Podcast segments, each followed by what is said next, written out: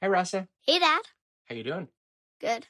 Are you ready to know everything? I am ready to know everything. Let's do it. Okay.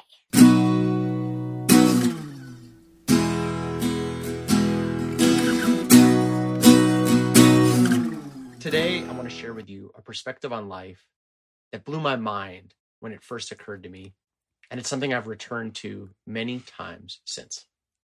Okay. What is it? Well, it all happened about 10, 15 years ago. Wow. That's a long time ago. How old were you? Let's see. You'd be 30.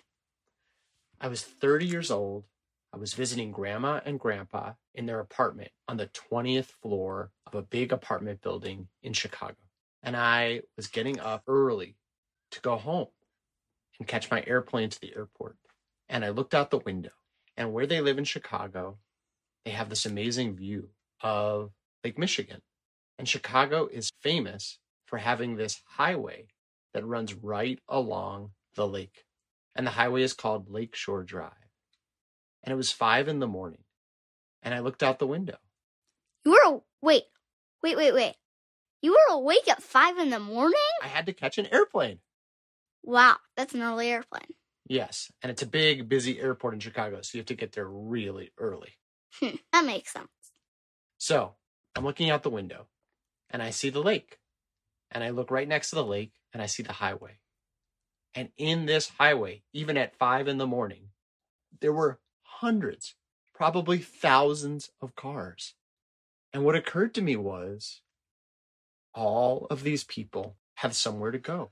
All of these people got up even earlier than I did. All of these people have an urgent destination that's just as important to them as my destination is to me. They have families, they have desires. They're not machines, they're not robots. It's not an accident. They're not just out there like the rocks on the shore. They're people just like me. And I realized these thousands of people and all people have as much or more going on in their life as I do.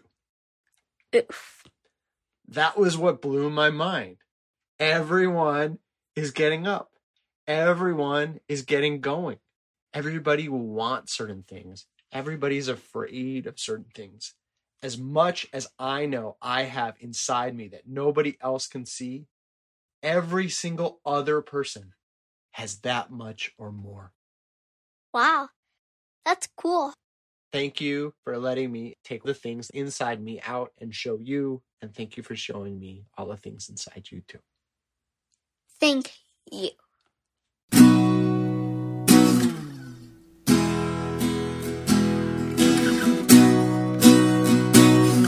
Are you ready for today's poem? Yes. It's called The Bean Eaters by Gwendolyn Brooks.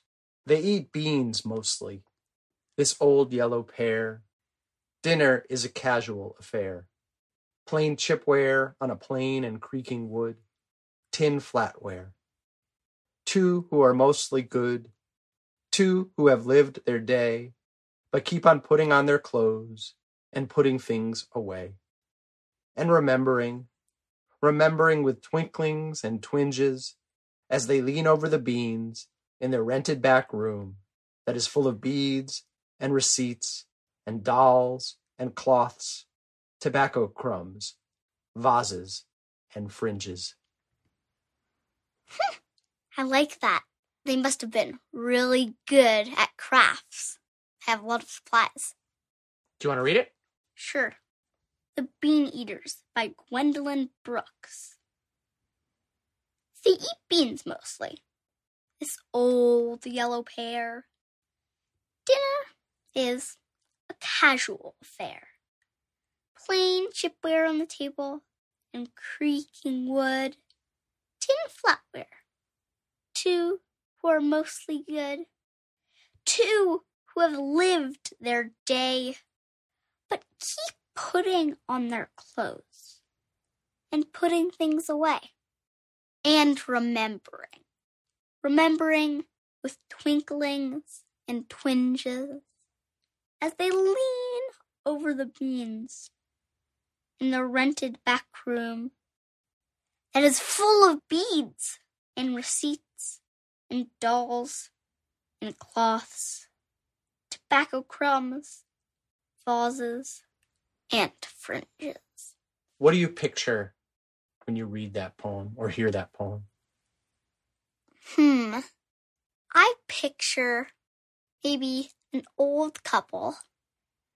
Maybe they own a craft store or jewelry store or something like that. And they must really love to eat beans. Hmm. And they just live a simple life. Yeah. I don't know if they own a store and I don't know if they love beans, but I do think that they live simply. Beans are sort of a sign of their simplicity. They have creaking wood, plain plates, simple silverware. They have a simple life, but there's some beauty in it, isn't there? Yeah, I think there is. What did we have for dinner last night? Beans. How was it? Delicious. Sometimes the simplest things are the sweetest. Yup. Or, in this case, the yummiest.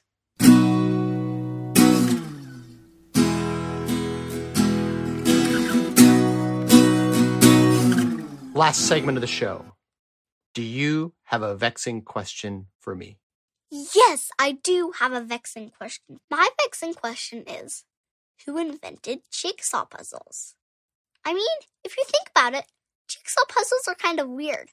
There's these little bits of wood or cardboard or whatever that somebody carved into bizarre shapes, and then you put them together to make a picture.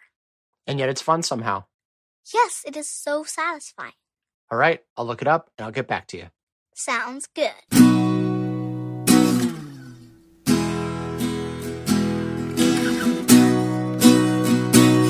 I'm back. Jigsaw puzzles were invented by a London printer and map maker named John Spilsbury in 1766. Try to say Spilsbury five times fast. It's hard. He used them to teach geography because the first puzzles were maps mounted on hardwood and then cut up along national boundaries. Put the jigsaw back together again, and you would learn where each country went. In those days, the puzzles were called dissected maps, and they were originally used to teach royal children. I wish my school would teach us jigsaw puzzles. Later, they expanded to include all sorts of shapes and designs beside maps, and eventually started being called jigsaw puzzles, because that's a special kind of saw that's good at cutting wood into tightly carved little shapes. But, fun fact, they were never actually made with jigsaw saws. In the olden days, they were made with another kind of special curve cutting saw called a fret saw, and these days they're made with cookie cutter like metal presses or high tech laser cutters. So you can just as easily call them dissected puzzles, fret saw puzzles, metal press puzzles, or laser puzzles, if you like. Awesome.